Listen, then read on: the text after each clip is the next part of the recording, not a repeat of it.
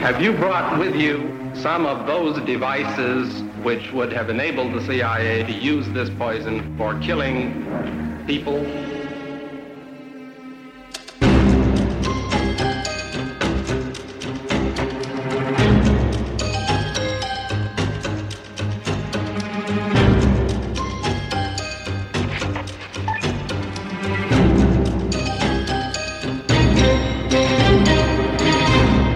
Grå ulve er altså den her med kæmpestore ungdomsbevægelse, øh, som den dybe stat tager til sig og siger, her er mine fodsoldater. Du lytter til det hemmeligste af det hemmelige, et program om den kolde krigs hemmeligheder. Mit navn er Anders Christiansen, med i studiet er dokumentarist Christian Kirk Muff. Vores gæst i dag er journalist Pola Røjan Bakker. Jamen er det sådan noget Hitlerjugend-agtigt, vi er ude i, eller hvad? Ja, og sjovt nok, øh, de grå ulves, øh, hvad hedder det, stifter og leder øh, var Oberst Türkesch, som gik under, hvad hedder det, under tilnavnet Føreren.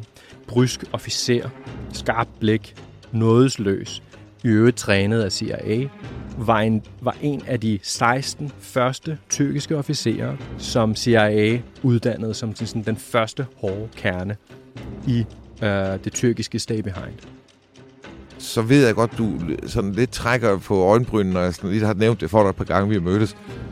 Du er nødt til lige at forklare Chartle og så attentatet på paven. Klart. Nu har du fortalt mig, hvordan man udtaler det her navn. Chatle. Chartle. Ja, Ab- Abdullah Chatle. Abdullah Chartle. Ja. Ja, men han var grå ulv, Han var vice landsformand for de grå ulve men han bliver jo... Altså, øh, han bliver jo international legemorder og øh, alt muligt på vegne af... Chatle har et CV, som er helt vanvittigt. Chatle kan du slet ikke opsummere. Jeg tror, der er, de findes de første 300 bøger i- på tyrkisk om Chatle. Øh, den korte version af ham er Grå Ulv, øh, celle, celleleder for en, en meget rabiat, væbnet militant af afdeling af de grå ulve. Altså som i den førnævnte Oberst Tyrkisch, altså føreren, Oberst Tyrkischs hårde kerne, øh, som, som Chatle her var en del af. Chatle øh, står bag massakre i slut 70'erne. Han øh, flygter til Europa, står bag herointrafik øh, i øh, Holland, Belgien, øh, Østrig. I Østrig der var de tyrkiske nationalister meget stærkt repræsenteret. Øh, han øh, var øh, leder af en dødspatrulje, som slog ihjel øh, på vegne af staten. Armenske væbnede armenier øh, i gruppen Asala øh, på det her tidspunkt var altså slog tyrkiske øh, diplomater og politikere ihjel. Så øh, tyrkiske militær nedsætter den her lille celle, og Chatle er så cellelederen øh, og får alle midler til, hans, til sin rådighed. Der er et sindssygt afgørende opsigtsvækkende pressemøde i Tyrkiet, i Ankara. Ministerpræsidenten på daværende tidspunkt, en kvinde, en lille uanselig økonomiprofessor, Tansu Chillat hedder hun. I 93 indkalder hun tyrkiske pressekorps til, jeg har noget på hjerte. Og så siger hun så, vi har en, en liste. Vi har en liste over alle de erhvervsfolk og mennesker, som støtter de kurdiske terrorister. Det her, det er ni år efter, at øh, Kurdistans Arbejderparti, altså PKK, har startet en væbnet øh, opstand imod øh, regerings, hvad hedder det, imod Tyrkiet og mod centralregeringen i Ankara. De vil have deres eget land, de vil have nogle rettigheder.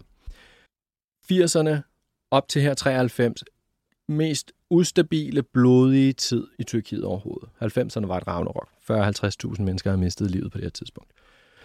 Øhm, så da landets ministerpræsident går ud og siger, vi har en liste, vi kommer efter jer. Og lidt kort tid efter, så dukker nogle af Tyrkiets rigeste mænd, kurdiske mafiabosser og så videre, og nogle erhvervsfolk, de dukker op med skudhuller i hovedet, liggende i vejkanten. Og dem bliver der flere og flere af. Og folk begynder at spørge sig, hvem fanden gør det her? Dem, som dukker op, det er altså dem på ministerpræsidentens liste. En dødsliste, må man nu forstå. Øhm, så Chatle viser det sig nu, Øh, og Chatler var en fuldstændig central figur i at øh, finde de her folk på listen, afpresse dem, få penge ud af dem. Så det var ikke kun sådan et militær, øh, hvad skal man sige, militær operation.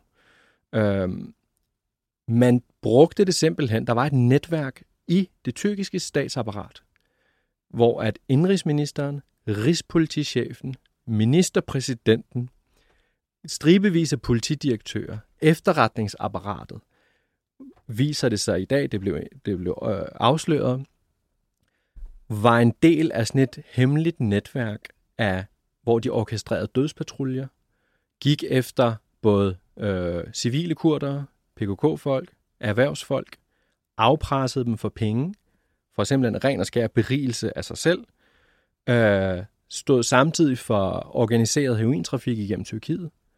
Øh, og det kunne man. Det kunne man, fordi at på det her tidspunkt, efter at PKK startede sin revolte, der mister den dybe stat et eller andet sted magten lidt over statsapparatet. Det er derfor, den dybe stat i Tyrkiet, der er ligesom to perioder. Der er op til PKK, start, øh, PKK starter sin revolte, der er det militæret, der er det officererne, der er det de firestjernede generaler, som er i spidsen. Men da PKK så kommer til og starter sin revolte, så giver det muligheden for, at, at en fjerdedel af det tyrkiske territorium bliver fuldstændig lagt under undtagelsestilstand. Det vil sige, at militæret kommer til fuldstændig at sætte sig på det her område, hvor at end ikke den civile regering Ankara har noget at skulle have sagt. De kan ikke vedtage lov, de kan ikke gøre en skid. Og det medfører så sådan en massiv lovløshed, fordi der er så mange penge at tjene. Øh, er ved, ved trafik, afpre, hvad hedder det, herointrafik, afpresning, at der kommer sådan forskellige magtcentre. Så de forskellige magtcentre, der pludselig begynder at kæmpe med hinanden indbyrdes.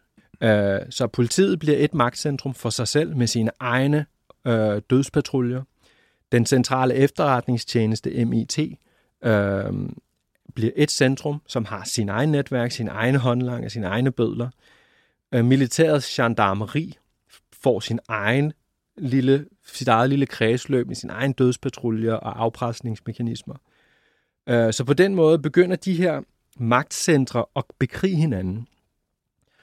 Øh, og det er også det, som vil mange mene, at det, der koster, ender med at koste Abdullah Chatla livet. Men inden vi kommer dertil, så ved jeg godt, du sådan lidt trækker på øjenbrynen, når jeg sådan lige har nævnt det for dig et par gange, vi har mødtes. Du er nødt til at lige forklare Chatla. Så er der ikke mere for den statsbetalte 25 øre. Efter 24-7's lukning er det hemmeligste af det hemmelige blevet en podcast, du skal betale for. Gå ind på hjemmesiden dethemmeligste.dk og læs mere om, hvordan du fortsat kan lytte til det hemmeligste af det hemmelige.